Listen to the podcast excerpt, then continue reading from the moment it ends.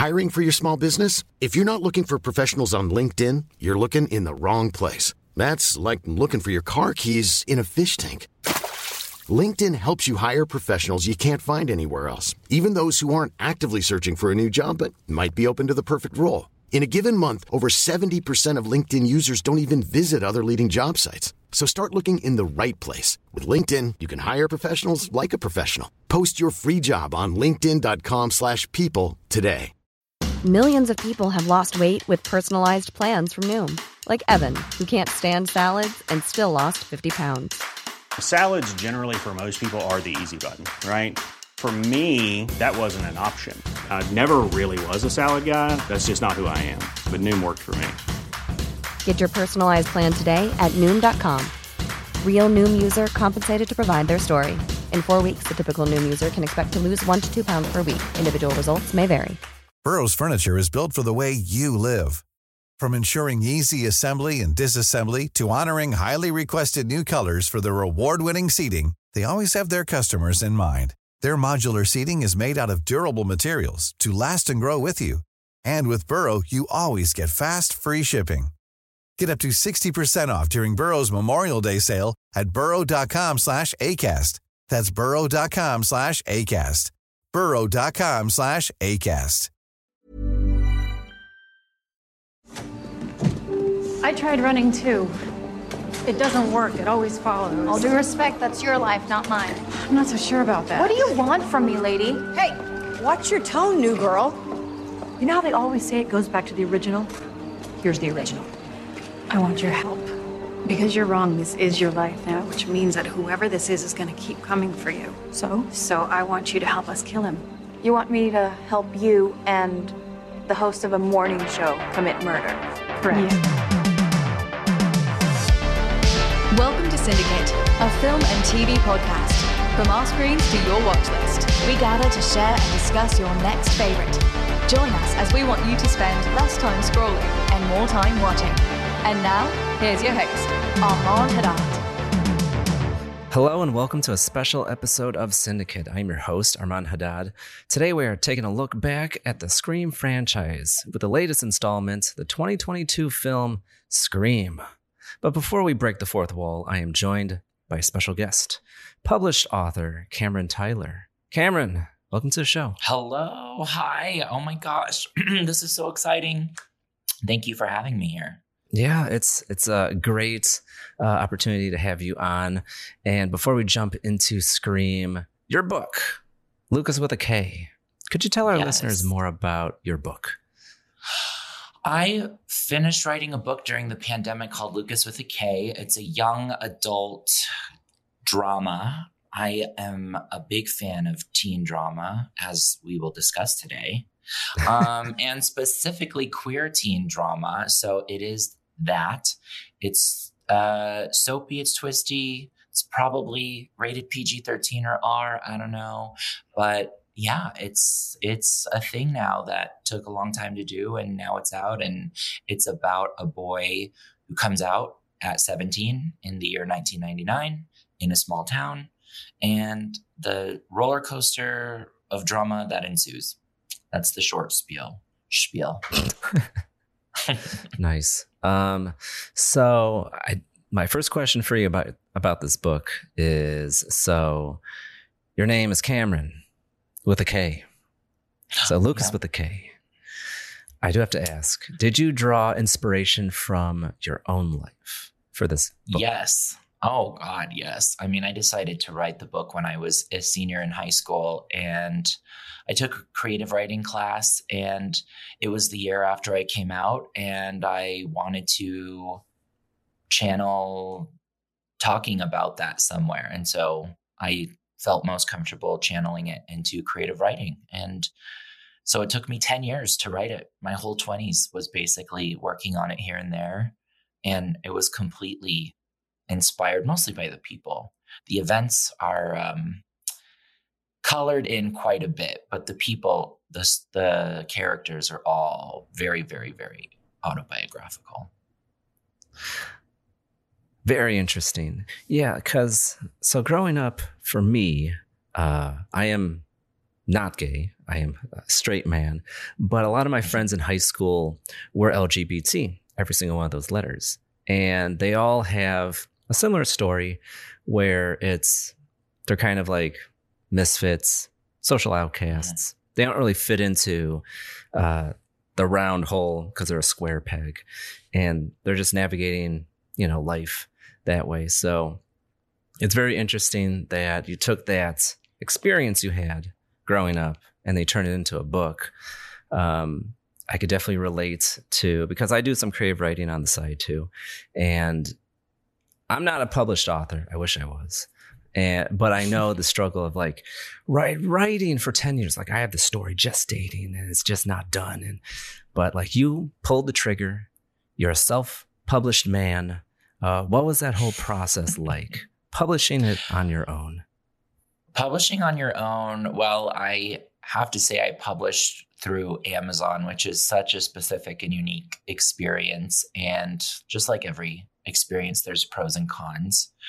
But I mean, kind of like how you were just saying, the the story gestating for years and years and years. That's completely what happened to me, um, because I started it in 2009, and it took me until 2020 to write, so 11 years to write the first half, which is seven chapters, and then during the pandemic and the lockdown is when I wrote the second seven chapters in three months. So I wow. now am just a believer that it can take as long as it takes, but when it's supposed to all fall together, then it does. And I was obviously helped by all that time I had to spend by myself. But publishing on Amazon was the the uh, easiest part of the whole thing because once you have a manuscript, your work is basically done. You upload your manuscript onto um, it's called KDP Kindle Direct Publishing. It's a service through Amazon, and you design what the Kindle version will look like. You design what the uh, paperback version will look like, or the hardcover if you do that. And uh, they basically take care of everything for you. So I just had to nice. make it. And when someone orders it, they send them a copy that's just been printed for them and I they take the printing cost out of my cut and it's so easy. Anyone can be a published author as soon as you get it done. The publishing part's the easiest part. wow. And he had he had Jeff Bezos helping you out too. That's that's pretty amazing. I know, and I have to say, I'm a co- complete believer in the evil that lurks within Amazon, and I've had the experience that as an author, um, they, I feel like it's fair. It's a really fair program, KDP, um, their publishing program. Nice. Very nice. Yeah, yeah that's uh, really interesting. So I have to ask. So, mm-hmm. did you design the cover of your book? I did design the cover of my book. I traced if you look at the book cover, it's um I have it in the other room. It's a blue and green kind of landscape, blurred background, kind of watercolor looking, and then it's just a pair of eyes. Those are my eyes. So, you know, if the title wasn't telling on myself enough, I went ahead and just put part of my face on it um, in case there's any question that this protagonist is my uh, twin spirit. Nice. yeah, because I I had uh I mean I'm a graphic designer by trade, and like looking at this book, looking at you, I'm like, there's a similarity going on. I don't know. There's I can't put my finger on it. On. He wears the same glasses as I do. It's I guess a very egocentric project. no, so um writing this book, like what did you learn along the way? Uh because like it took you 11 years to write the first half and then mm-hmm. you know being locked down uh, with your own thoughts uh, home alone you finished the book so like finishing this whole project what did you learn at the end i would say as far as writing the main thing i learned is that a lot of the distractions we have when we're trying to finish something like this, a creative project, are really self inflicted and very influenced by social media. I mean, the lockdown helped a lot because it cut out a lot of the physical noise in my life. But I also, when the lockdown happened, I chose then on top of that to take a hiatus from social media. So, kind of when everyone was leaning more into social media than ever at the beginning of the pandemic, I turned it off because I was like, well, if I'm going to be trapped at home, why don't I try actual silence? And for me, that's what's helped the most. So now I'm writing the second book and I have right now, I mean, as you know, my Facebook is deactivated, my Instagram's deactivated, my Twitter's deactivated, and TikTok's off my phone because the number one thing I learned is that you really have to invest the attention in your in yourself and cut out the noise if you really are wanting to commit to giving it your all and getting it done. I love it. Leia, yeah, I mean, as everyone's leaning into the metaverse right now, you're like, mm-hmm. no, I'm going to unplug. I'm going to live in the real world and get something done that is tangible and meaningful in my life. That is. Yeah. Well, and listen, I love social media just as much as the next guy. I am an addict just like anyone else. I love, I can't, I'm one of those people that just can't let go of Facebook. I love Instagram. I don't have, I think there's a reason for social media and it's wonderful. And, sometimes I need a break. So, you know, I turn it off for like three months at a time. But for me, I need those chunks. Right. Yeah. I mean, it's good for mental health just to unplug and unwind and just get off the noise, like the feedback. 100%. The noise. So, mm-hmm.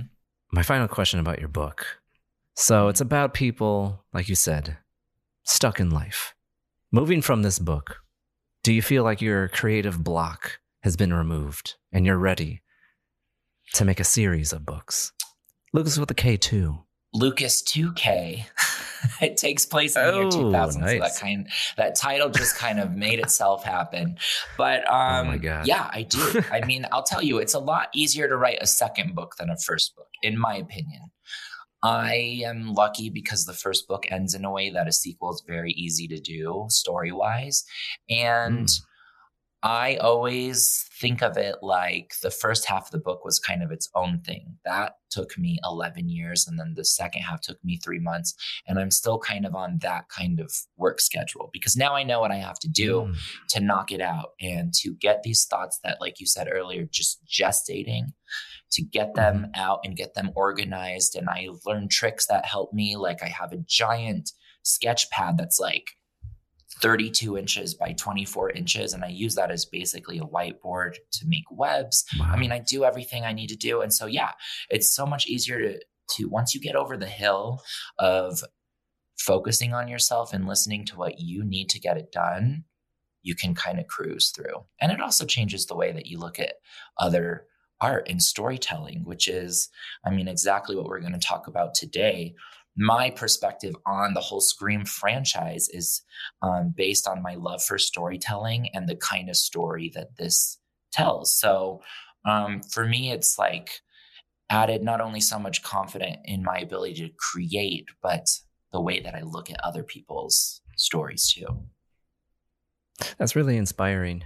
Yeah, like when once you dip your toes into like the creative process, I mean, just listening to how you uh, generate ideas and like you know just giant poster size mood board and webs and ideas flowing all over the place. That's awesome. That's that's truly how you do it.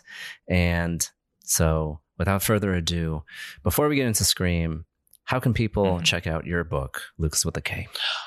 My book is available on Amazon, obviously. It's available Kindle, it's available paperback. And if you're not completely repulsed by the sound of my voice, there's an audiobook too that I recorded. And I hope to never go through that process again.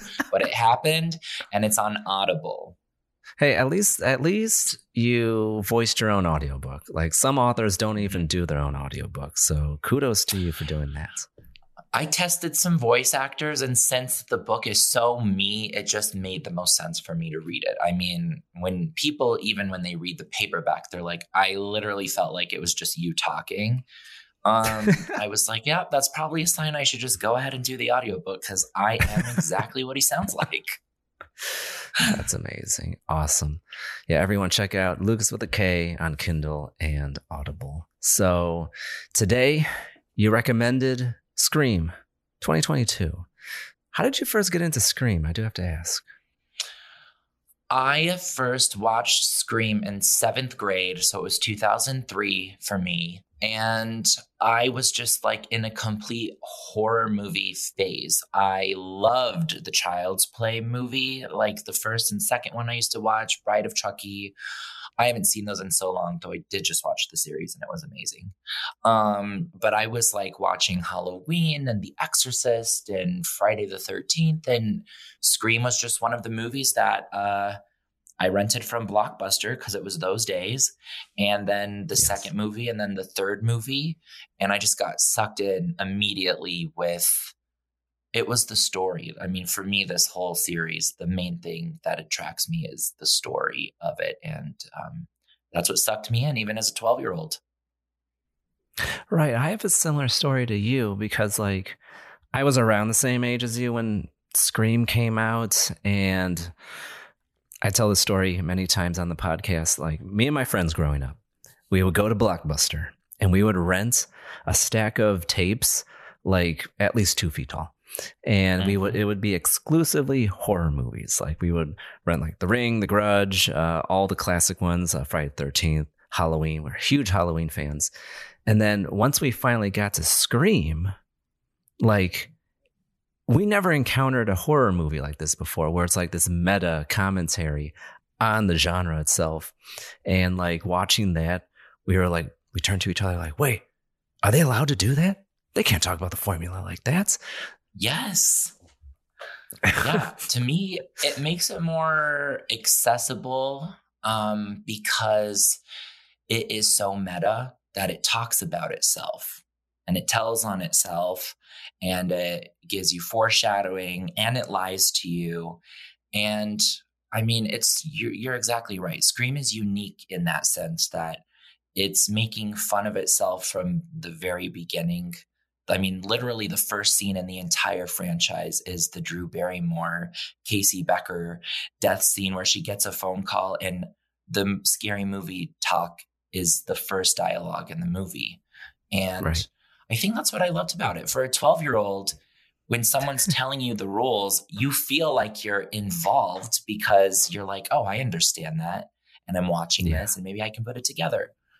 And, you know, yes. for me, it just has everything that I love about stories. Yeah, the first Scream definitely has a very special place in my heart. And of course, you know, since we loved the first Scream so much, we saw Scream 2, Scream 3, mm. and then later in our life, Scream 4 came out. And yes. I don't know about you, but like for me, like Scream 2 made sense. Like, so in the first uh, movie, I'm not going to say spoiler alert because it's what almost a 20 year old movie at this point. Um, so there's two killers, and Billy Loomis and uh, Shaggy from Scooby Doo. Stu Macher is his character's name in Scream. so like when the second one came out, it was the mother. Yeah.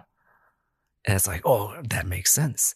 And then once we get to Scream 3, that's when you have a copycat killer. And I'm like, oh, this kind of deflates it. And then that Scream 4 was like, what's happening right now? well, okay. It was a copycat killer because it was, I mean, three, Scream 3 was so meta that it was about obviously the Hollywood versions of the Scream events for the movie Stab yes. and its franchise. But they also, on top of that whole aspect of the killing pattern, they that's also when they introduced the fact that the killer was Sidney's uh, brother that she didn't know about because he was the son of her mom from one of her mom's yeah. affairs way back when.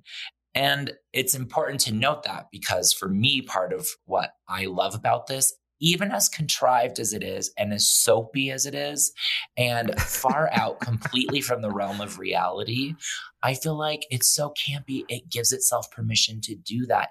And it is literally a generations long saga because in the fourth movie it does go off the rails. It's her like cousin, I think, her first cousin, Yeah. Emma Roberts plays her. and the whole Right. thing is also social commentary on social media, but it's also that her family has this trauma because of Sidney and she wants like this revenge. And it's always coming back to the family, which is what I right. love. It's all about family. Yeah. So yeah, I mean, you're absolutely right. So like, if it was taking itself seriously, say this was I don't know Halloween, and it wouldn't work because like, even though Halloween is like pulpy and uh campy, you know, with the sequels, but like with Scream, it's so like self-aware. And it makes this commentary on the genre, on life itself, and even in this latest movie, the actors and their lives, which I thought was hilarious, um, it works. And that's mm-hmm. awesome. So, like, if it was taking itself seriously, it just would fall flat. And the audience would be like, nah, no, this is lame. What am I watching? Days of Our Lives. Like, this is General Hospital. Exactly. Well, and you have to know this about me is that as a younger person, I was an avid Days of Our Lives viewer. So you Oh, have to boy. know I made the right something. I love about stories is when they're campy, over dramatic. They have storylines that affect these families going back years and years, and it's all always coming to some new um, revelation, which is exactly what happens in this movie, not to give too Yeah. much away up front. And to me, since it's allowed to do that, that's so unique and magical. And also, you have the factor, by the way, that every Scream movie is also a mystery.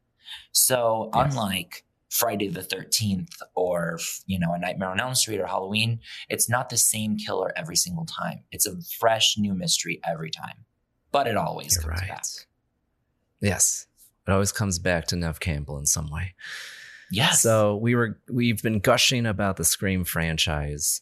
So now with the latest installment, Scream Five, aka Scream, uh, what were your first impressions like going into the theater?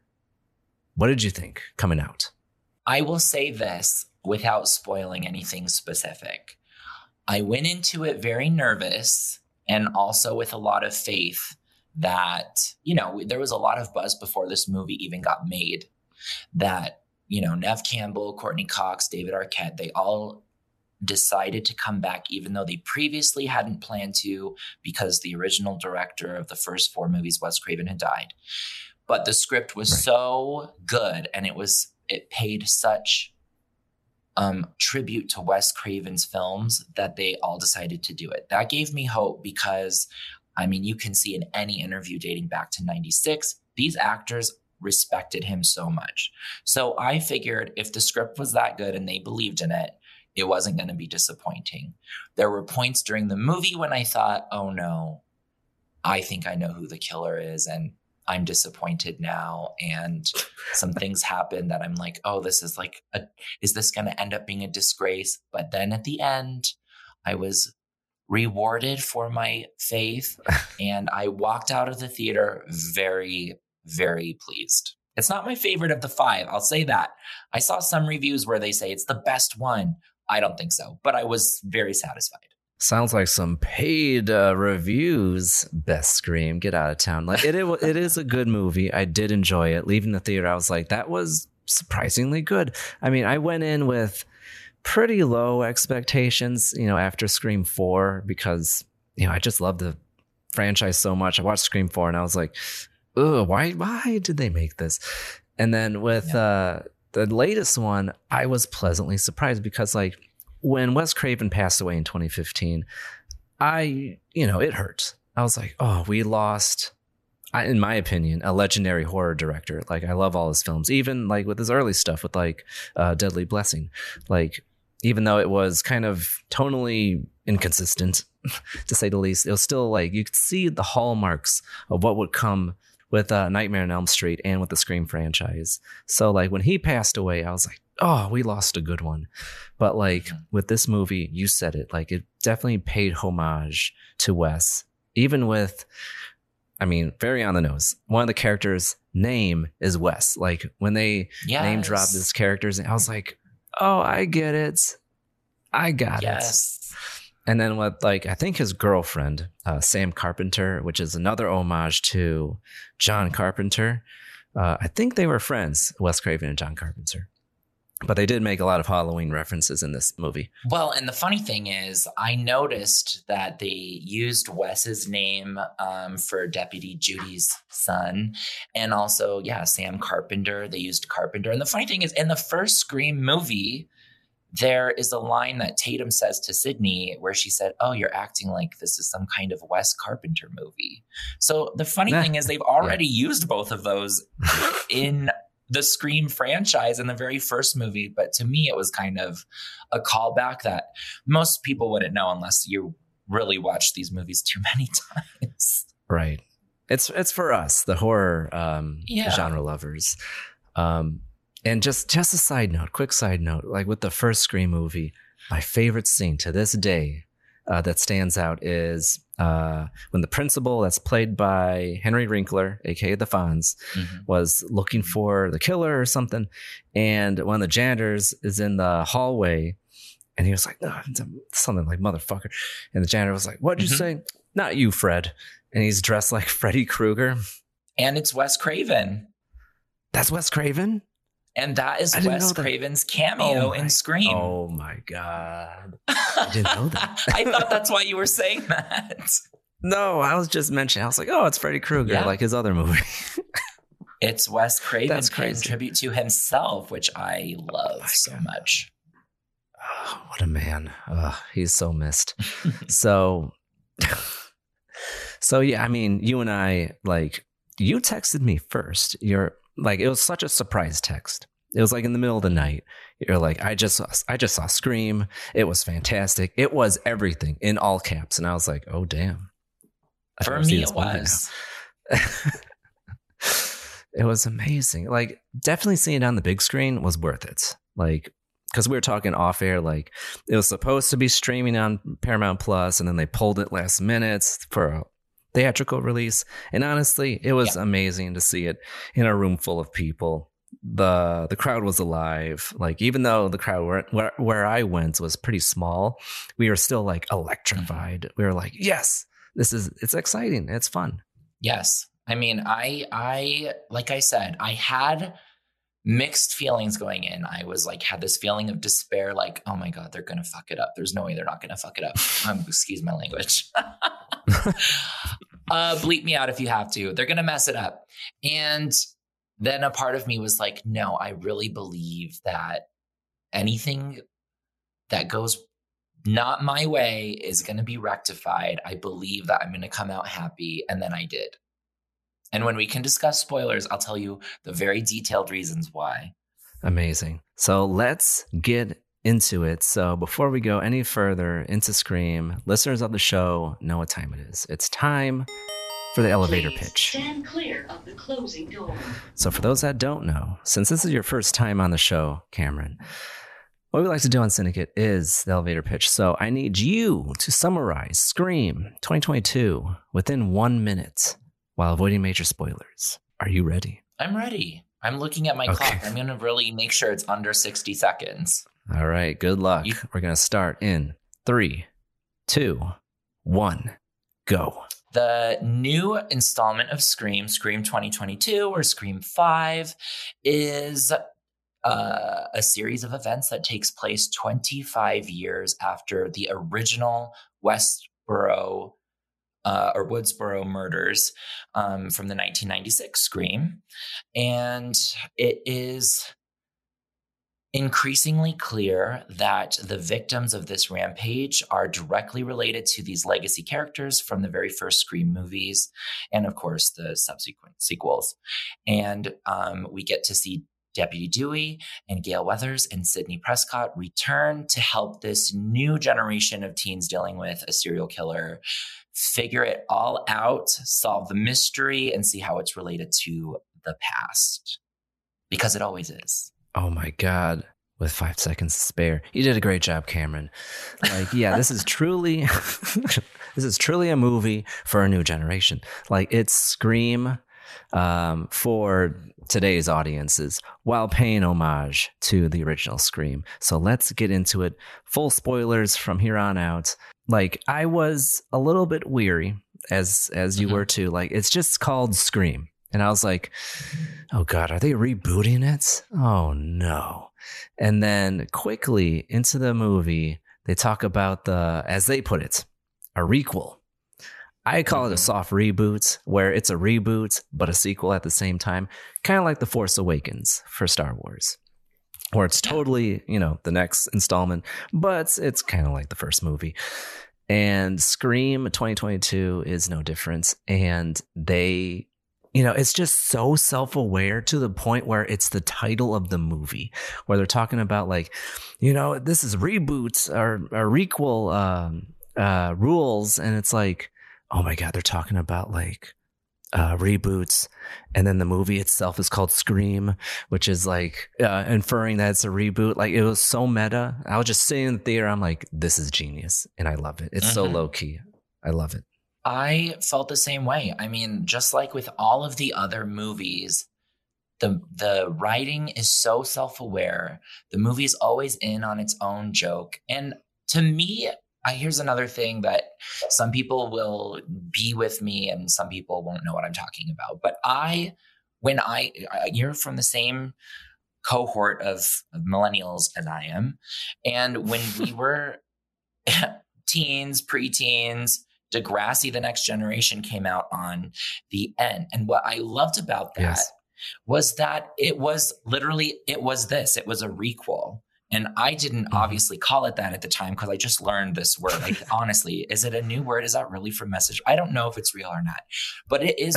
it was that. It was tied back to the Degrassi in the '80s, but those people mm-hmm. were now the parents, and they brought them on in the first seasons of that show to transition old audiences and new audiences into getting into one narrative. And to me, this was, I was really not a fan of the naming, like you were saying, that they're just calling it Scream until I realized, oh, this really could be a point of transition. It could be a passing of the torch mm-hmm. because, mm. and we're going to have to get into this. Do it. The movies are always, for me, this is an opinion. The movies are always centered around this final girl moment, and it's always Neve mm-hmm. Campbell because she is mm-hmm. the queen of these movies. But it always, or most often, she's also helped by Gale Weathers up to the bitter end. I mean, in the first two movies, especially, it's like they almost act as a pair to make sure that the killer is defeated. And that happened in this movie too. And of course, if we're now talking spoilers, we can address the fact that in the fifth installment of the franchise, Dewey is dead for real this time, like actually yes. killed by the killer.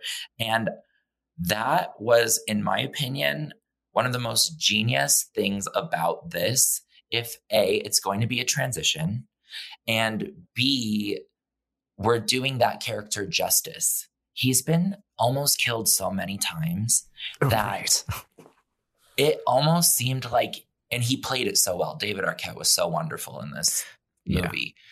He almost seemed tired. Um, and it felt kind of okay for him to ultimately be like, I'm going to try my best to get this killer. And honestly, if he kills me, that's just the way it goes. But for Sidney and Gale to still end up prevailing. It felt scary when they killed him off because I was at that point like, are they going to just kill all of the legacy characters off and like start Ooh. fresh with the new?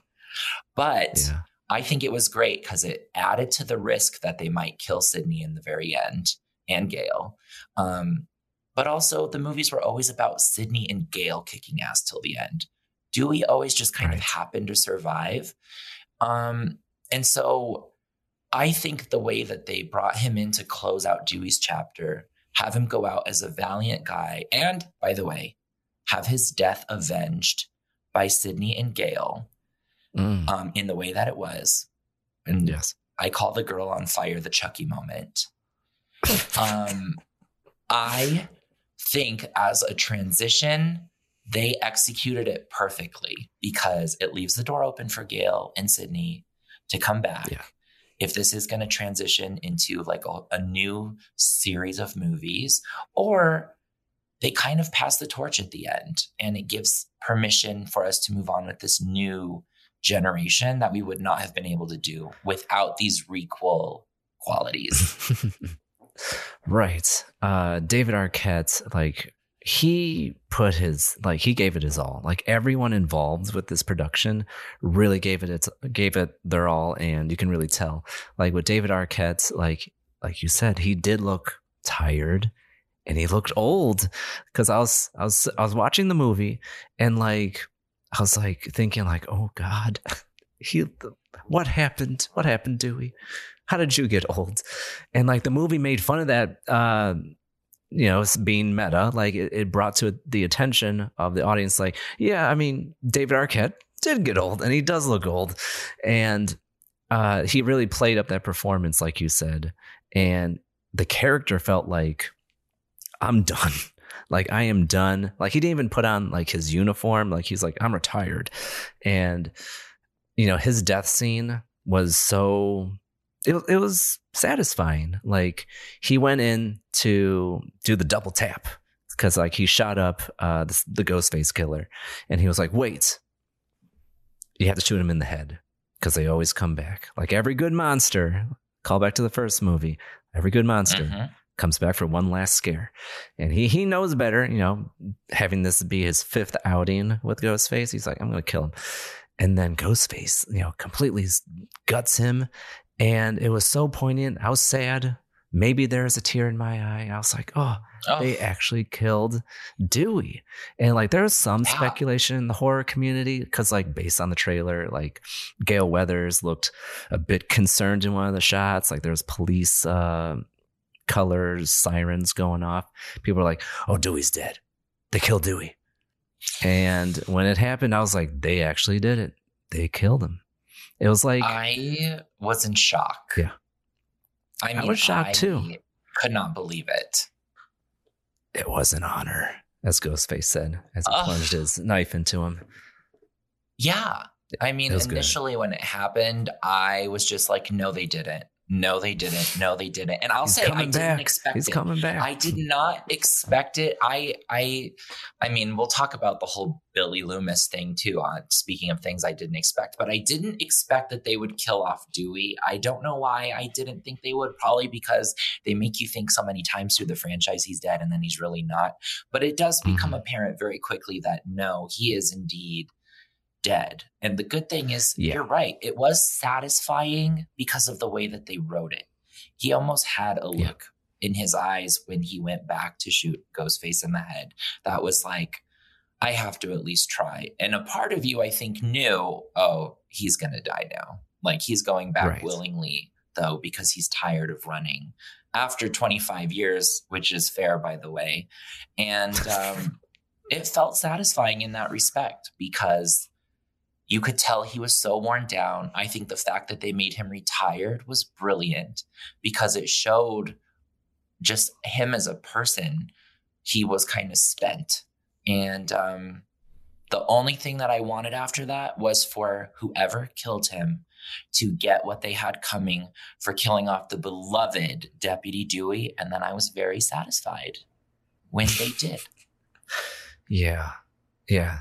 I mean, this entire movie was I you know, I was blown away because like not only is it a competently made movie, like it's very effectively paced and you know set up, just like everything about it is just I was like this is how you quote requel a franchise. Like this is how you do it. Mm-hmm. Like you pay homage, you like say if you do kill off legacy characters, you do it in a satisfying way. And then not only that, like the killer got that satisfying death because the person that avenged Dewey's death did it in a satisfying way.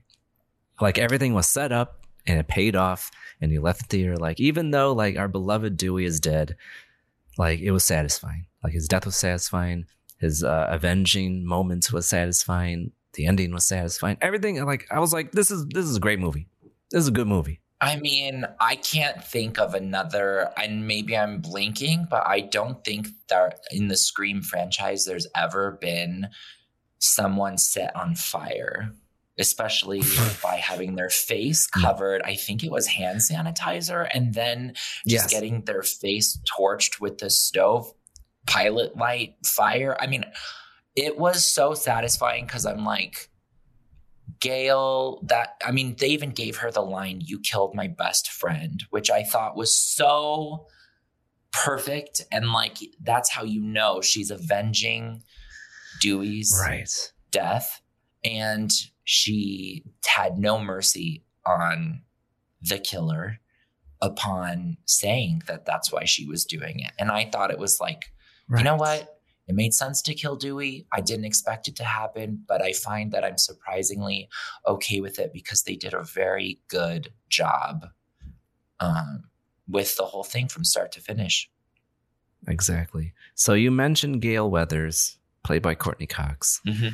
So it is no secret that David Arquette and Courteney Cox were married because they met each other on the Scream set. They fell in love, and the relationship on screen mimicked their off screen lives. And then with Scream 2022, you know, they are divorced. They are not together anymore. And in real life, that's what happened too. Like when they broke up in real life, I forget, I forget which year it was where they broke up. I was like, what? But they've been together since Scream 1996. Like you can't do that. And then I just love how this movie um brought that to the focus with the characters too. It's like the Scream franchise is almost an echo of their real life. And with Courteney Cox saying, like, you killed my best friend, like, Mm. I'm sure there was like real emotion involved with that line delivery. Even with David Arquette when he was still alive in the movie, like the way he like looked at uh Gale Weathers, like as she's like, good morning, uh Woodsboro uh Mhm. equivalents um on screen. Like he's like looking longingly, like, oh, like I still love you. And like I'm sure I don't know them in real life, but I'm sure there are real emotions still for each other. I mean, clearly they made the movie together. So Right. Well, and their chemistry is, in my opinion, just undeniable since the very first movie. In fact, I was very lucky. Uh, I went to see Scream the other day at the theater with my friend Drew, who had never seen the original Scream. I had one time Oh, made him watch Scream 2 with me. So I think Scream 2 was the only one he had seen. But I knew going into this new Scream movie that they were going to do lots of callbacks to the first film. So I was like, before we go see Scream in the theater, let's watch Scream from 96. That way you'll get all like the crazy OG references when we go to the theater. And so we watched the first one and I told him I am just obsessed with one of the top three things probably that I'm obsessed with the first Scream movie is the chemistry that is there between Deputy Dewey and Gale Weathers from every single scene that they're in together, the way that they look Right. each other, look at each other, the way they talk to each other, and it's in the second movie too, when they come across come across each other again, and he's hurt by her, and she cares for him, but she's still sassy Gale Weathers. I mean, their chemistry every single movie comes through. So yeah, when she's like arriving at the hospital in this new movie and she is completely distraught, I almost wish they hadn't put that in the trailer because their chemistry is so legit. I think that is totally what gave away a huge hint that Deputy Dewey might finally meet his demise in this film right. because their chemistry is that legit and you can see it when they're even talking about each other in this movie. Yeah, maybe that was a marketing ploy to get butts in seats. Like, oh, True. wink, wink. Dewey might bite it, and he did. Yeah, I mean, looking back uh, with these movies, like totally, like you can, like I've seen so many movies where there's like a love interest between two actors, and there's zero chemistry, zero. Like off the top of my head, uh, with the Harry Potter films, like uh, Daniel Radcliffe, uh, Harry Potter ends up with uh, Ron's sister, uh, Ginny, I think that's her name. And there's zero chemistry, zero chemistry. Whether it's like this, this is not believable. Like Mm-hmm. there, there's no way that they like each other, or even like uh, Rupert Grint with uh, Emma Watson, zero chemistry. Z- like I don't believe that they like each other on screen because like they don't like each other in real life. And yeah, with the Scream movies, like totally David Arquette and Courteney Cox, like you could see it in their eyes that they're like they light up uh, every time they're in a scene together, and it's just like it steals the show. Like looking back, like with the original Scream movie, even the composer was like okay, and like there's like a certain theme for like Dewey every time Oh, Courteney I Cox is know. around. I literally could hear it in my head this morning while I was like compiling notes of things I wanted to make sure to remember today. And I like whenever I think of Dewey, I think of that like strumming guitar Yes. music. And it is so, first of all, it's so sweet. And it also goes to show they really just got the character like Wes Craven obviously originated directing this character, mm-hmm. and Kevin Williamson wrote this character. But David Arquette and Courteney Cox, it can't be not noted that they're also just both so good at doing what their characters need to do. Like he embodies that kind of naive, boyish, Western sheriff vibe so well all the way till the end. And she embodies that stone cold, but not really, truly has a heart of gold, but is also a bad bitch vibe. And Okay. they're both just so good at it. And the chemistry adds to it. And the music, I mean, oh, I'm so glad you brought that up. The music's I was so glad they brought Dewey's theme back for the end because it would not have been the same without that theme. You never know when when a movie goes to a different production company what they're going to keep and what they're not going to. And that seems like such a small thing, but it's so recognizable for someone who really loves this franchise. Right. This movie was, it definitely feels like it was made for not only to honor Wes Craven's legacy, but also to, it's like a love letter to the whole Scream franchise itself. And I'm Sandra, and I'm just the professional your small business was looking for. But you didn't hire me because you didn't use LinkedIn jobs. LinkedIn has professionals you can't find anywhere else, including those who aren't actively looking for a new job but might be open to the perfect role, like me. In a given month, over 70% of LinkedIn users don't visit other leading job sites. So if you're not looking on LinkedIn, you'll miss out on great candidates like Sandra. Start hiring professionals like a professional. Post your free job on linkedin.com/people today. Millions of people have lost weight with personalized plans from Noom, like Evan, who can't stand salads and still lost 50 pounds. Salads, generally, for most people, are the easy button, right? For me, that wasn't an option. I never really was a salad guy. That's just not who I am. But Noom worked for me. Get your personalized plan today at Noom.com. Real Noom user compensated to provide their story. In four weeks, the typical Noom user can expect to lose one to two pounds per week. Individual results may vary.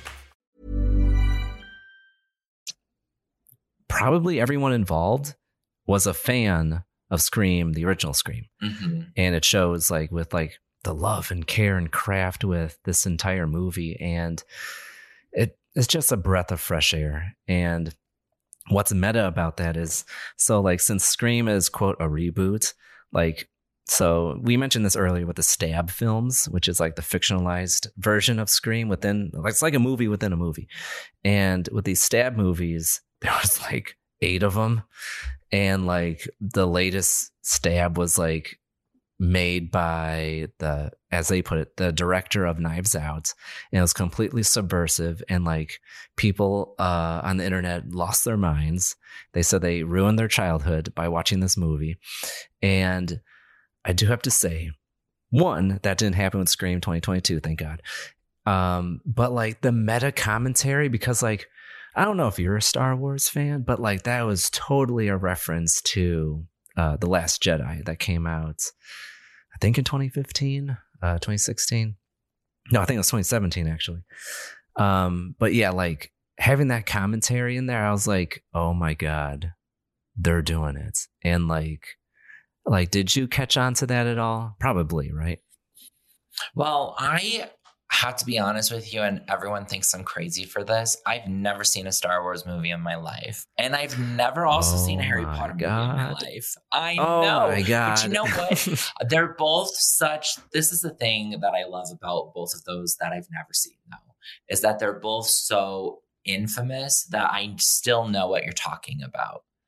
Um, and right. there have been, I think, numerous articles uh, this past couple weeks, especially comparing this requel format or the way that they're bringing Scream back, but also transitioning with the legacy characters, making that comparison to Star Wars, which is one of the right. most famous, not even just movie series, but storytelling series that ever existed. So I don't think it's uh, in bad company. it's kind of amazing one that you've been avoiding uh, these movie franchises for so long. And and two like it's a testament to its storytelling because like it permeated pop culture so much that even though you've never seen these movies you know exactly what i'm talking about. And sitting in the theater i'm like are these seriously? You know what? Like many movies many TV shows, like there's a Star Wars reference. I just did not expect it in a Scream movie. And like that whole debacle with, you know, funny enough. So the director of Knives Out is Rian Johnson. He directed not Stab 8, but Star Wars 8, The Last Jedi, and people lost their damn minds. And um, it's just like that meta commentary where it's like that people, everyone knows about it. And it's like, uh, highlighting, you know, taking a spotlight to um, toxic fan bases and like because like with this whole scream movie with the subplot with uh, stab 8 was like people hated stab 8 because it was so different than the previous ones as they put it in the movie. It has none of the legacy characters in it, it this ghostface has act you know acting completely different than has than he did in these other movies. And like it showed like a little clip where he kind of looked like wesley yeah. snipes or he has like his guns out, uh, his arms, and he has like a flamethrower. I'm like, and the mask has turned silver, which I thought was interesting. In Stab Eight, the mask changed. It wasn't the white ghost face mask, which I had to wonder right.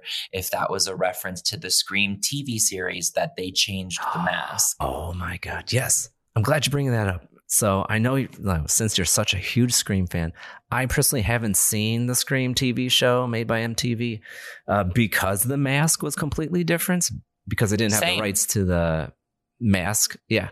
So like, but with the season three, the final season, they got the rights to the mask and they kind of rebooted it the entire show oh. with like a completely different storyline. So like if I were to watch the Scream TV show, I would watch the final season but like that probably is a reference to the Scream uh, TV show because like you know like it's a very valuable franchise IP like people want to utilize it but like you have to do it right. And yeah. by changing the mask you completely change the entire just make it make a new show at that point. Like don't call it Scream exactly. call it something else call it Yell exactly well, and it's so funny that you brought up the toxic fandoms because that truly was the whole the, the biggest cultural commentary of this film. Um, like mm, if you yeah. rewatch, I and I honestly, when it came out in 2011, I didn't realize just how much Scream 4 was commenting on social media and our need for likes and retweets and follows.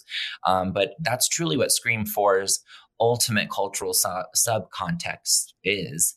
And this one, in my opinion, they turned it up a notch by exactly what you're talking about the toxic fandoms of the fans are demanding that this is what's going to happen with these characters that I love. And since I love them, I deserve a say in how their narrative plays out. And in fact, they take it another step higher where these uh, two killers in this movie are t- completely motivated by, you know what? If they can't write the story right, then I'll write it myself, even if people have to die, because I'm that invested in this franchise and these um, characters and this killer.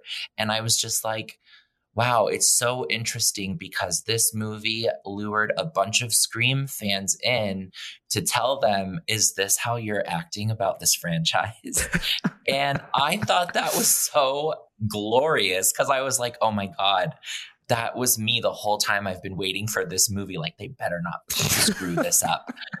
And I was like, oh my God, that's how meta it is, where now they're just straight up making fun of you in this movie and they're not wrong for it.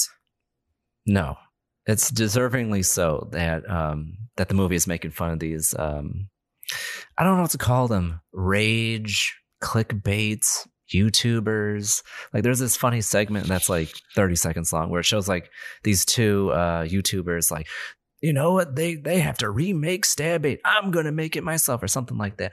And I was like, "Oh god." Like cringing cuz it's like I know the exact channels that they are making fun of that popped up in my feed about various franchises and it's like, "Oh god."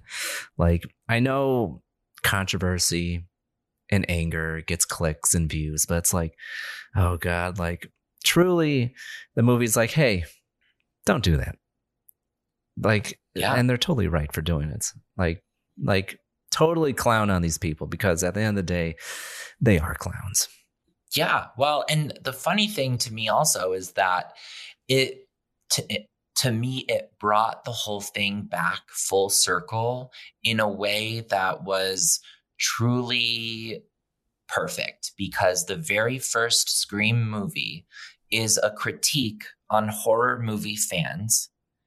And um, I mean, the killer is freaking Billy Loomis, who's obsessed with scary movies. And so he decides Right. to make his own. And this is just a complete um tribute to that in and of itself because it's about all of it's about that horror movie fan in all of us the scream fans. And so it's almost just like a never ending cycle that we all happen to be a part of and they're telling us that. And at least that's what i took away from it. I thought it was just a genius because it was a new take on the oldest theme in the whole franchise. Absolutely. So we mentioned it a few times, so let's get into it. So the killer of this movie, you know, being a soft reboot, a requel of sorts. You know, the first film you had two killers. You had Scooby Doo's um, Shaggy. Yep. It's Matthew Lillard is the actor, and the character's name That's is right. Stu Macher. Yeah, Stu Macher and Billy Loomis, which was the boyfriend of Sidney Prescott. And I did not expect with this movie to have two killers again. And to even uh, punch it up, the main character of this entire movie was the illegitimate child of Billy Loomis. And I was like, oh my God. Because, like, in the beginning of the movie, you have Billy Loomis appearing to our main protagonist in like reflections and like it looks I don't know how they did it. Movie magic. He looks exactly the same as he did in 96. I freaked out. And this was exactly the reason why. I mean, you know this from our conversations. I was really not gung ho about going to the movie theater at this point in the pandemic when we're having this huge Right. wave. I'm in Denver, it's especially big here. I didn't really want to go to the movie theater, but there was also no freaking way I was going to let anything major get spoiled. And that is the biggest thing Oh, that I'm happy did not get spoiled because when they clearly used some CGI because they made Skeet Ulrich look exactly it was 1996. I mean, I don't know if it was like it, it seemed like deep fake technology because and done very well by the way because especially since I had just finished an hour before watching the 96 movie, I'm telling you, it was like this was 5 minutes later. It was so weird. And so she has these hallucinations. From what I understand, it's Skeet Ulrich, but they must have also digitally enhanced his face to bring back the 25 years. Although that man still looks as gorgeous as ever. But um, yeah. that was the biggest, most you- iconic thing to me visually. Yeah. As long as you have the original actor, you can de-age them pretty easily. Like because like it's Yeah. it's their same skull. Um Yeah. that's that was a huge surprise. Like like one the main character is, you know, the love child of Billy Loomis. And then like Billy Loomis from 96 pops up uh you know as these visions of the main character. I'm like oh my god. Like like you said i'm glad i went opening weekend. I'm glad i saw this without being spoiled. Because like i didn't see spider-man for like a few weeks and Mm-hmm. i was dodging spoilers the best as, as the best i could but like eventually it got spoiled for me like all the different little easter eggs in the movie i was like oh I'm still gonna watch it anyways. So I'm glad I went uh, to the movie theater to see Scream. Um, so getting back to the movie, the killers of this movie. So would you like to unpack who the killers are for Scream 2022? Yes, because oh, I love it. And I'll tell you two different reasons. But eh, we ultimately find out that the two killers are one, Sam's boyfriend, Richie, who has come to Woodsboro with her from out of town. And you kind of immediately don't sus. You're, you're not suspicious of him because he wasn't in town when this whole thing started. So, how could he possibly have anything to do with it? And also, it's funny because Deputy Dewey warns very early on that you should be suspicious of him, but uh, at least me, a lot of us, I think, are convinced that we know better. Like, oh, we already know it can't be him because we know that he wasn't in town when the whole thing started. Well, it turns out it could be him because the other killer is the f- best friend of Sam's little sister, Tara, and the friend is Amber. And you uh, immediately don't suspect her because in the very first scene, it seems to be revealed that her phone was stolen and she's being watched on her computer in her bedroom. So you think, well, clearly it's not Amber, but then it is. And we get the classic reference to it's the boyfriend and this crazy, weird, zany sidekick, which it's so funny because she's so serious the whole movie. But as soon as she's revealed to be the killer, she very heavily resembles Stu Macher. And it turns out to be her house that was formerly formerly Stu Macher's house. Yeah, like during the third act when everything went balls to the wall, crazy. Um, it was when the character, the main character, Sam Carpenter, when she realized she was in Stu Macher's house as the pan, as the camera panned out, like right before that happened, I was like, wait a minute, I recognize that staircase. Wait a minute, I know that front door. Oh my god, they're in the original house in Scream. Like they did a great job recreating Oh that house. I don't know if it's no, they totally rebuilt that house. There's there's no way that you know it would still look the same after you know 25 years uh, if it was a real house.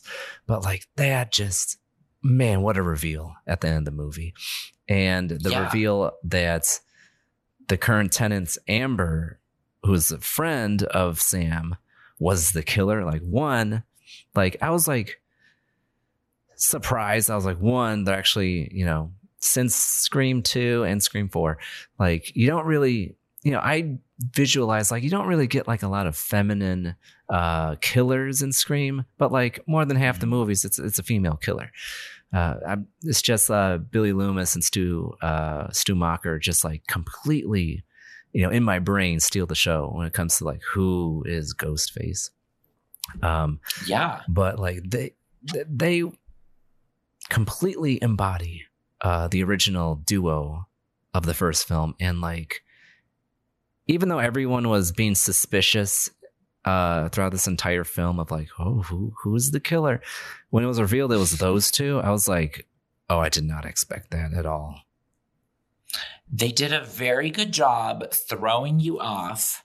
Um, they, at the end, I did feel like, oh, I should have known because, and I don't know if this is on purpose or not, they also really paid homage to the fact that in the second movie, Debbie Salt, or the real Mrs. Loomis, um, played by Laurie Metcalf, reveals that she met Sidney's friend Mickey, who was the second killer in Scream 2, through a message board, which obviously this was the early days of message board because that Scream 2 was 97. Um, and in this movie, they met on was it 4chan or Reddit? It was one of these websites. Um, I know they referenced 4chan and Reddit, but they they probably met on there. Some sort of like movie. Yeah. You know, they met essentially the same way that Debbie Salt and Mickey met in Scream 2. And Oh they made this plan over the internet of what they were going to do to manipulate themselves into these people's lives. And so I thought that was, it felt like a callback. Um, because I'll tell you, true transparency, I'm very honest about this. Scream 2 is my favorite of the Scream movies. Oh, you're crazy. I- but okay. I, it. love Scream 2. So I love Scream 2 even more than Scream 1. I love Scream 2. And um, so I felt like that was hopefully an on purpose reference, but even if it wasn't, I'm so satisfied with that. It has to be. And if not, it's a huge coincidence. Like, I just love um, the commentary where they're in the kitchen, you know, um, recreating the scene in the first film where uh, Amber and Sam's boyfriend Richie is like explaining, like, this is what we're gonna do, like kind of like that evil villain moments where they're like, this is our whole plan. We're gonna, you know, like we're gonna kill you, make it look like the first stab movie because like all the other stab movies suck. Like it, it's the first movie that truly matters, and we're gonna recreate it uh, just like in the first film. And when the tide turns, where Sidney and Gale uh, overpower Amber and Richie. Uh, Amber says the phrase like, "Wait, wait, wait! Do not kill me. I was radicalized online." Like, yes. you know, and I was like, "Oh, that's good. That is so good." Like she's like using the current talking point now, where these young people are being radicalized online because of these message boards, because of these subreddits, because of 4chan, and it's just like, oh, like that is such a good commentary for like today. And it's a good reference to Scream 2 because that's how that villain got, quote, radicalized online. Yeah. Message boards, fan boards. Mickey loved the whole story of the Woodsboro thing. And obviously, Debbie was seeking revenge. And I mean, it's also just ironic because, um, like you said, Richie and Amber had this whole plan that they were going to create this narrative about the daughter of Billy Loomis now being a killer, which would Right. be actually the third, if it were true, and why I think they really wanted it, I have to think, is because that would make her the third generation of killers because Billy's mom was, Billy was, and then if his daughter was. Um, Mm. that would be continuing that narrative. And honestly, I thought it was funny because for me, throughout the movie, I did think that's the way it was going. So I was like, oh, Right. I get it. And it makes so much sense that they're paying homage by making Billy Loomis's daughter a killer now. And then it's like, no. But did, is that what you wanted as a fan, though? And it's like, oh, it's like they caught me in so many things, I felt like. and I appreciated that. Right. And by the because, like, way, we have to talk about the house because I We're going to talk about the house. I don't know if you know this, but the house is What? a real house and it's available. What? It was at least, it might still be to rent on Airbnb. No way. you It's a real house. I will send you the Airbnb listing, but this is it. Oh my God. No way. and way. as you can, yes, and as you can maybe see, and I encourage everyone to go look it up. It's it's a house on Airbnb. I don't know. I haven't read about who has stayed there, Oh but I, it was clearly a marketing um, thing. They have it decorated um, very 90s esque. And course. I definitely want to do some more research to see if anyone ended up staying there or if it was truly just a marketing thing. But uh, apparently, it's a real house in California. Ah, that is amazing. But I think they did build a set. I think they definitely built a set, to be clear. In the movie, that's a set, I think. But I believe it's based on a real house. Wow. I know other people did that with other locations where they turned it into I don't know about an Airbnb, but like uh the Home Alone house is here in Illinois in Winnetka, which is a couple miles from Chicago. Um, I know that there's the murder house in LA from American Horror Story. That's probably untouched since the filming of that TV show. So like, man, whoever owns that house has to be a Scream fan. They have to be like, I'm going to preserve this house. That is amazing. Yeah. Hit it up on Zillow. Yes. Try to buy it. oh my god! I mean, I honestly now there's I need to do more research because on Airbnb it's listed as five dollars a night, which clearly is not true. So I want to yeah. do some more research, but it appears to be a real house. And if it is indeed a real house and you really can stay there, I definitely hope to do that one day because that's an iconic house. And I have to say also to your point about the house, I had the same kind of realization slowly because they don't make it instantly apparent that that's Stu Macher's old house. It's also very disguised in very colorful lights for the 1st mm-hmm. maybe 20 minutes that you're in the house. So you wouldn't necessarily recognize it. But once you catch a glimpse, for me, it was the room where the TV is, where I was like, wait a freaking minute there in Macher's house. For you, it was the staircase. There's going to be that. And and yeah. honestly, thinking back, I should have noticed because they show the kitchen in like one of the first shots. Um, and that kitchen is obviously iconic from the first movie. But I thought that was brilliant. They kind of let you figure it out on your own time. And then there's a certain point where it's said in case you haven't figured it out. Yeah because like there's a party going on. It looked like a scene from Euphoria or something with like the crazy uh, oh, blue yeah. and purple, pink lights. And then when a- Amber was like, "All right, party's over," turn on all the lights, so it's just like normal lighting. That's when it's like, "Oh, wait a minute, hold up, I know where we are." yeah, that yeah, such a like so many great reveals throughout this entire yeah. movie where it's like the slow re- realization that it's Stu Macher's house, the re- the slow realization that it's you know the killer is you know the best friend and also the boyfriend, and it's like oh my god, like so many good reveals, like this, so many nice setups, and then good payoffs, like. It's a finely yes. crafted film, and I did not expect it from like a, a requel soft reboot in 2022. Like it's a breath of fresh air for so many different reasons. Yes, many gifts to the fans, which I think they did a great balance of this is a movie for OG Scream fans and also it's the perfect time if you're if you have not participated in this franchise and you want to start. This is like I said earlier to me a great transition moment because it could very well be that Sam and Tara are the new heroines of this franchise for the next however mm. many movies. And honestly, right. they're both kick ass and likable enough that I would go on that journey in the next movie, even if Sidney and Gale didn't come back. I really would.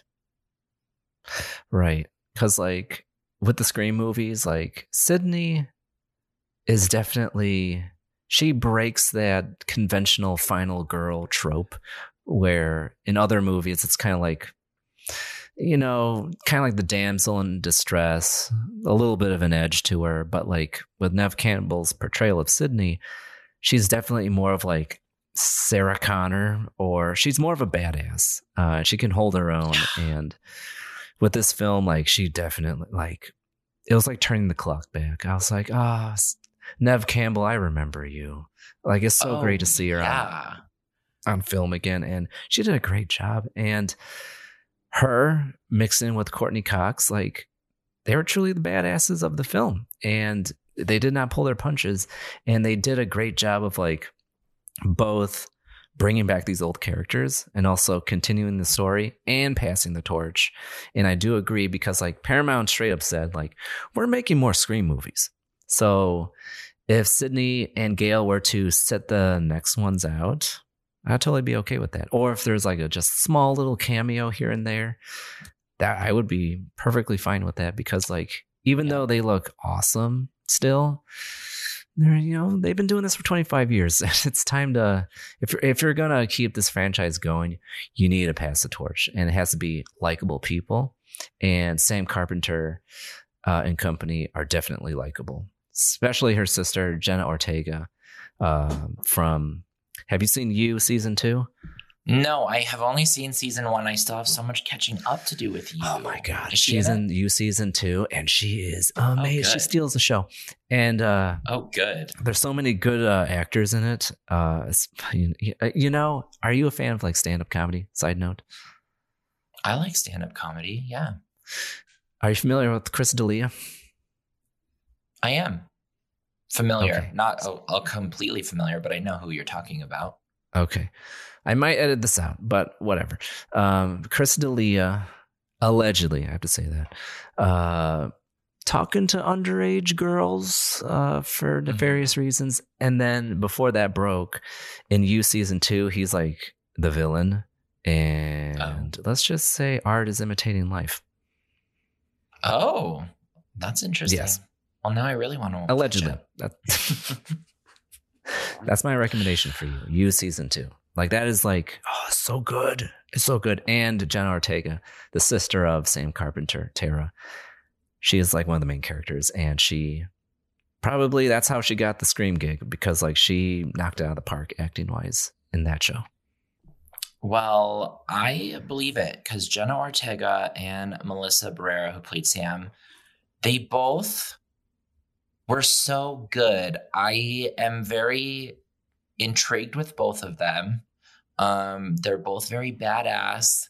They both care for each other as sisters, which I love. They're both um, very fearless. And also, uh, speaking of people not dying, two things, and we can unpack either one first. A, this is the first movie where the opening sequence girl doesn't die and in fact turns Oh, out to be a main character, which I think from the beginning shows like we're not playing by the old rules in this movie, but it is starting the same way as every other movie. And then also, speaking of homage and continuing and passing the torch, um, another person they brought back was Heather Matarazzo, I think is how you say her name, who plays Martha Meeks, Randy's sister.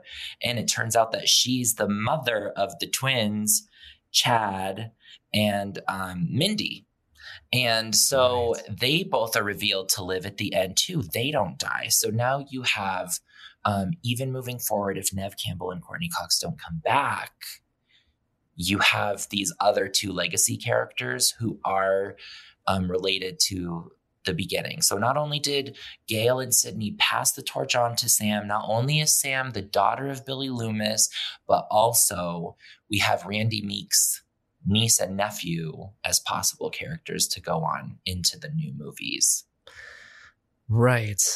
Uh, I was, you know, I know we mostly talked about the legacy characters, um, but like with Chad and like his twin sister, um, they were amazing. Like we're talking about likable characters, and like for this franchise to move forward, you have to have likable characters for the audience to care and to give a shit about whatever's happening on screen. So I was surprised uh, because Chad was attacked by Ghostface, and he got stabbed multiple times. So I was like, oh, he's alive at the end.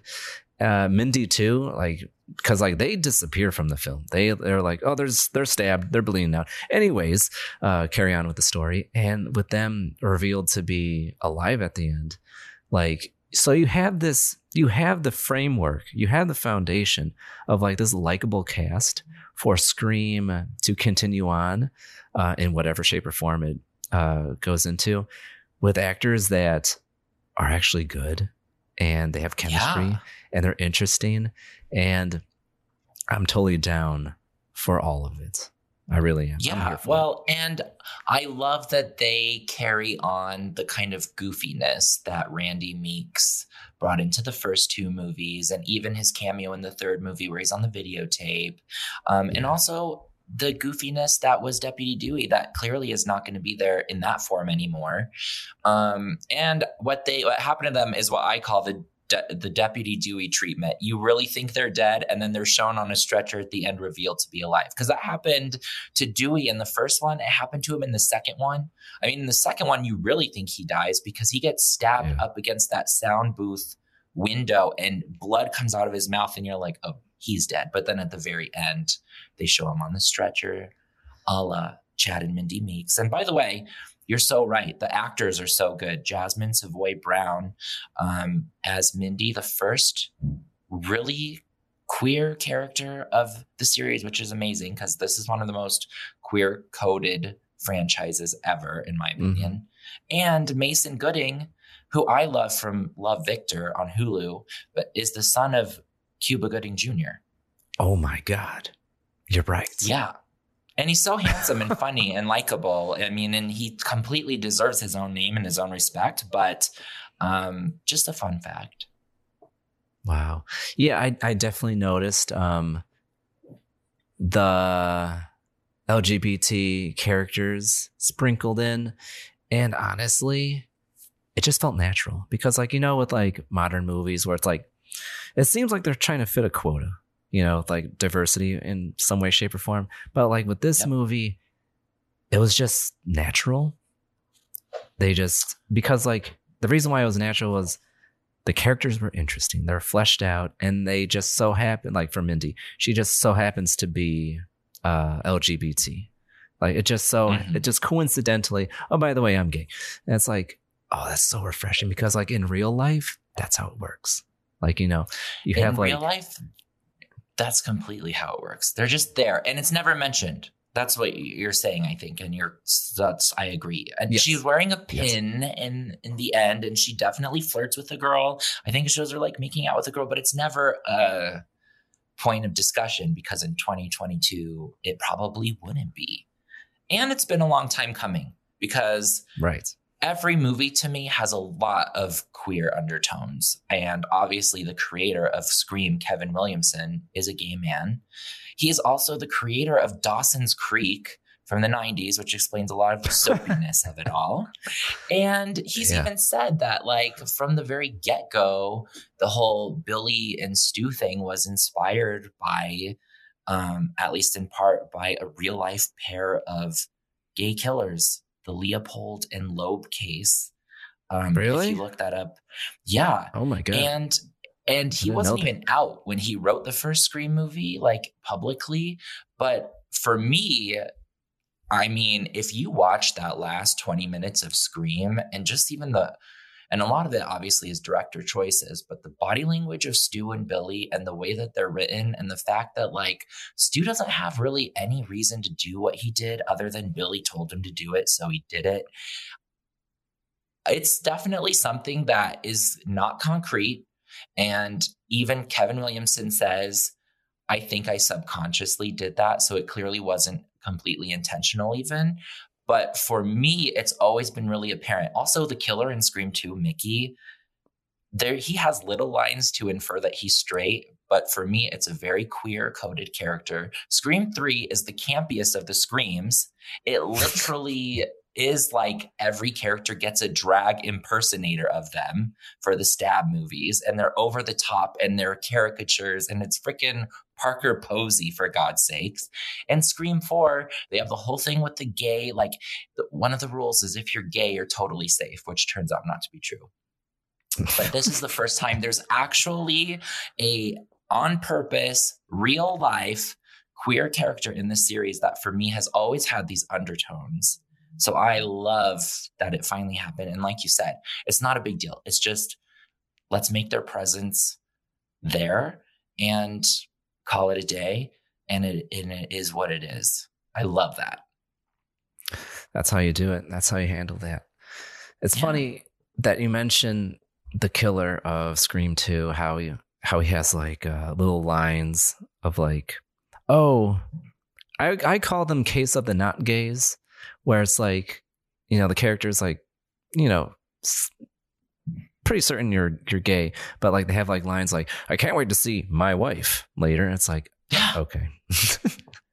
yeah, Mickey, if you watch Scream 2, just watch Mickey's mannerisms.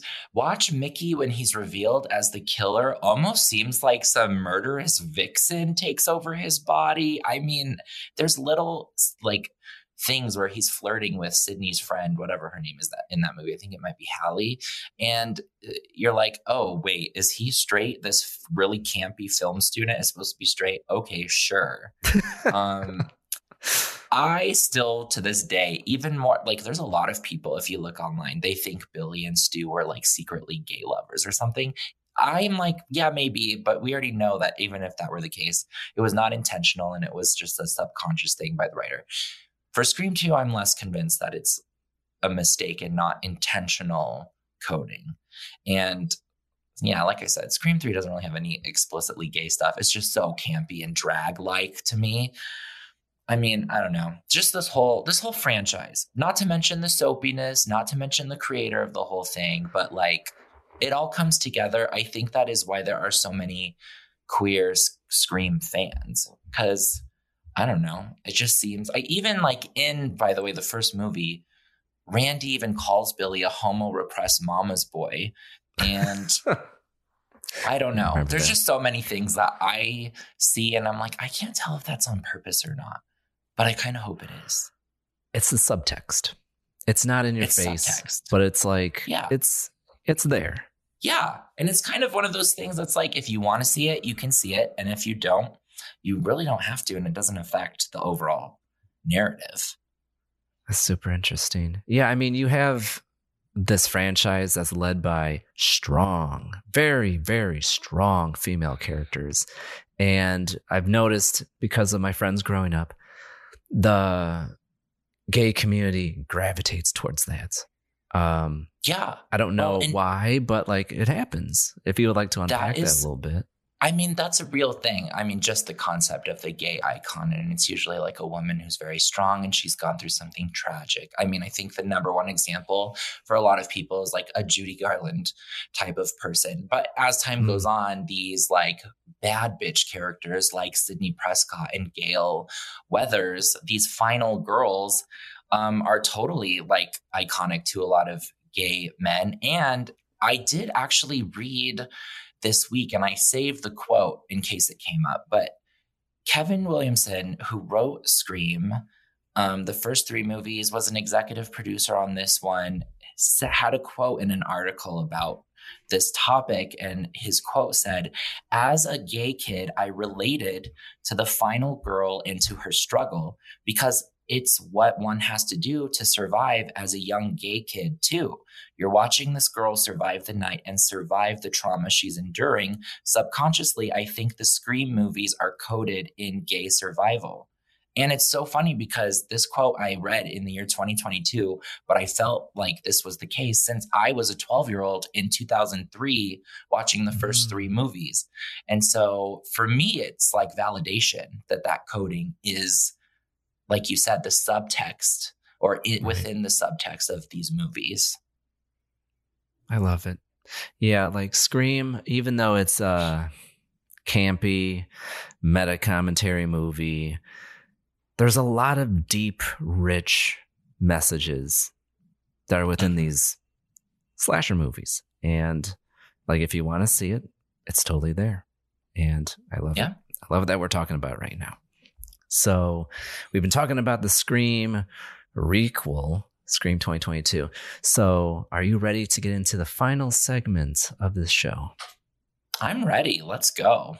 Okay, so let's get off the fence uh, with Scream. So my first question for you is mm-hmm. Do you think Scream 2022 is the best Scream of the entire franchise? No, I'm still convinced it's Scream 2. And I'll tell you the truth, I'll be very honest about it. I love Scream 2 because I am in love with Mickey the Killer. I that's probably why I'm so convinced he's a gay coded character, but also I love the whole college scene of it all, the whole Greek life, the whole mythology undertone with the play. I love Jerry O'Connell. I love Laurie Metcalf talk about a gay icon. Debbie Salt is just a crazy woman on a rampage in that movie. Um, so it's the one that I watched the most. Scream 5, I appreciate. I'm thankful for it. I loved it. I give it five stars. But I would say it's my th- third favorite. Because for me, it's Scream 2, the original Scream, Scream 5, Scream 3, and then Scream 4. Because Scream 4 is the one I think we could have done without. But I'm also thankful for it because it was Wes Craven's last Scream movie. Mm. Right. Yeah, you got to have Scream 4 to get a Scream 5. Yeah. Um, but yeah, I mean, third place for you is definitely pretty high up there because like you have Scream 1 and 2 as like the top for you. For me, Scream 5 is definitely the silver medal. It's the second place for me. And for me, the number one slot is Scream 4. I'm joking. It's the original Scream. Oh my God. I literally was like, oh no. Your opinion is trash.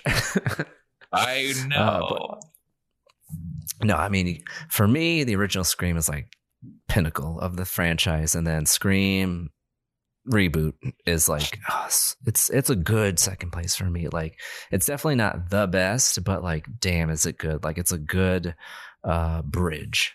And speaking of that, so do you think Scream 2022 will be the bridge that revitalizes this franchise? Because like the last scream movie came out in like what 2011 like it was in all intents and purposes a dead franchise. Do you think this breathed new life into this franchise?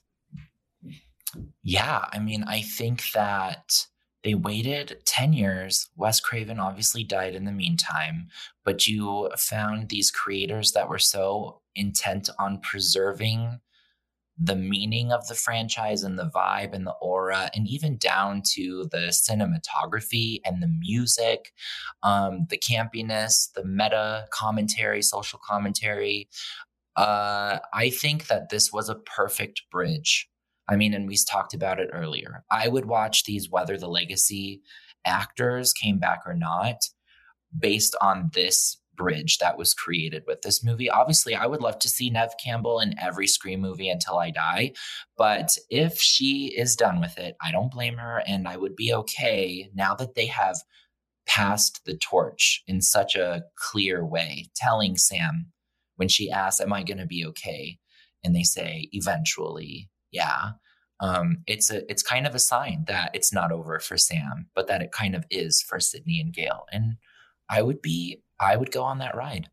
do you think given the past history of scream do you think this movie will bring courteney cox and david arquette back together No, I don't think so. Not if Scream 4 didn't do it. And not if David Arquette's adorableness doesn't do it already and Courteney Cox bad bitchery. I mean, they're so amazing that if they don't want to be together at this point, I doubt this is going to make them change their mind. Although I still stand by their chemistry is legit and they Mhm. put their whole hearts and soul into um this movie and and showing at least the love that was really there once that you can see that chemistry. Yeah, I don't think. I mean, if they're married for so long, like that love doesn't go away. It's just a different uh, version of it uh, Yeah. now. But uh, yeah, I don't think they're gonna get back together. um, that would be, you know, pie in the sky. That would be nice. Uh, so, my final question for you: Would you recommend Scream to a friend? Normally, being a little extra can be a bit much, but when it comes to healthcare, it pays to be extra. And United Healthcare makes it easy with Health Protector Guard fixed indemnity insurance plans. Underwritten by Golden Rule Insurance Company, they supplement your primary plan, helping you manage out of pocket costs without the usual requirements and restrictions like deductibles and enrollment periods. So when it comes to covering your medical bills, you can feel good about being a little extra. Visit uhone.com to find the Health Protector Guard plan for you. Hi, I'm Daniel, founder of Pretty Litter. Cats and cat owners deserve better than any old fashioned litter. That's why I teamed up with scientists and veterinarians to create Pretty Litter. Its innovative crystal formula has superior odor control and weighs up to 80% less than clay litter. Pretty Litter even monitors health by changing colors to help detect early signs of potential illness. It's the world's smartest kitty litter. Go to prettylitter.com and use code ACAST for 20% off your first order and a free cat toy. Terms and conditions apply. See site for details. Planning for your next trip? Elevate your travel style with Quince. Quince has all the jet setting essentials you'll want for your next getaway, like European linen, premium luggage options, buttery soft Italian leather bags, and so much more. And is all priced at 50 to 80% less than similar brands. Plus, Quince only works with factories that use safe and ethical manufacturing practices. Pack your bags with high-quality essentials you'll be wearing for vacations to come with Quince. Go to quince.com/pack for free shipping and 365-day returns.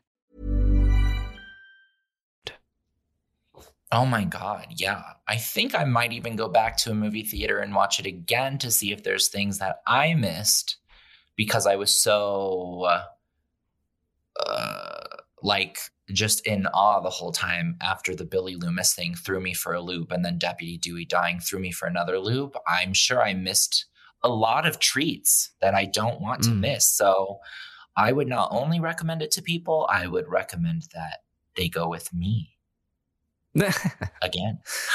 nice. Um, yeah, this this movie definitely has that replayability where, I mean, with with the original Scream or even this entire franchise, you can watch them over and over and like still find them amusing because like even though you know who the killer is, like going back to it, it's like there's so much more to it. Like not only with the commentary, but also like seeing the breadcrumbs of like, okay, I know the killer is, for example, Amber.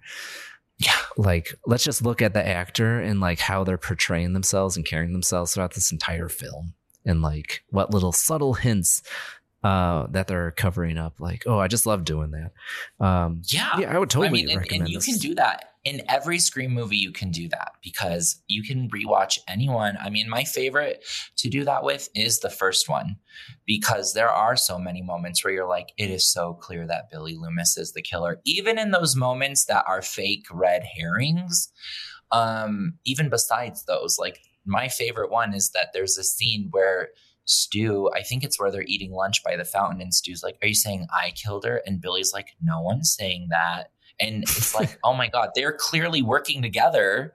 And you would never know that your first time watching. But going back, they are all directed, they seem to be directed in a way where, oh, this should have been obvious the whole time. Now, if you know they're the killers, it's like so obvious. Right. Yeah. Yeah. Yeah. You know, like, cause like there's so many, like you said, red herrings and like twists and turns that it's kind of like a magic trick where you're watching a magician and if you know the trick, then you know what's going to happen. But like, it's all the art of deception and like misinformation and like uh with the Scream movies it's just like perfected on screen where you're like shifting the focus because the director is making you look this way but like in the background you could see the actor kind of like showing their cards if you will. Um i just love it. So this was a great recommendation uh from you i'm glad i watched this movie it was a, a fantastic ride and it truly um gave wes craven that uh, love letter because at the end of the movie which i didn't expect it said simply for Wes in the screen Yes. And I was I was like, yes. My my my theater clapped a little bit when they saw that. Yeah. It was the cherry on top of the sundae. Truly. It truly was. But that's it for this time on Syndicate. We hope you enjoyed yourself. We've been talking about Scream 2022. Please check it out where it is available. And now I'm going to take a moment to thank my guest, Kameron, for coming on to the show. Oh, thanks for having me. This was so fun. This flew by. Wow, we've been recording for a while. I know it's it's a beefy episode, but we're talking about Scream, and of course it's going to get beefy. yeah, thank you so much, Kameron, for coming on. Like this was an excellent conversation. Any time. And if you'd like to see more of Kameron, please check him out on his Instagram at Kameron Writes. That's Kameron with a K, where you can find all the information about his book, Lucas with a K, which is on Amazon, Audible, and Kindle. But if you'd like to keep this conversation going, please add us on your favorite social media platform at Syndicate. That is Syndicate on Instagram, Twitter, and Letterboxd. Have Discord? Feel free to join the growing film community there at syndicate.com forward slash Discord, where you can catch myself with other podcasters and listeners talking about this film and others. But if we missed anything during this conversation, please send us a message at info at syndicate.com or visit the website syndicate.com. Until next time, stop that scroll and spend more time watching. Goodbye.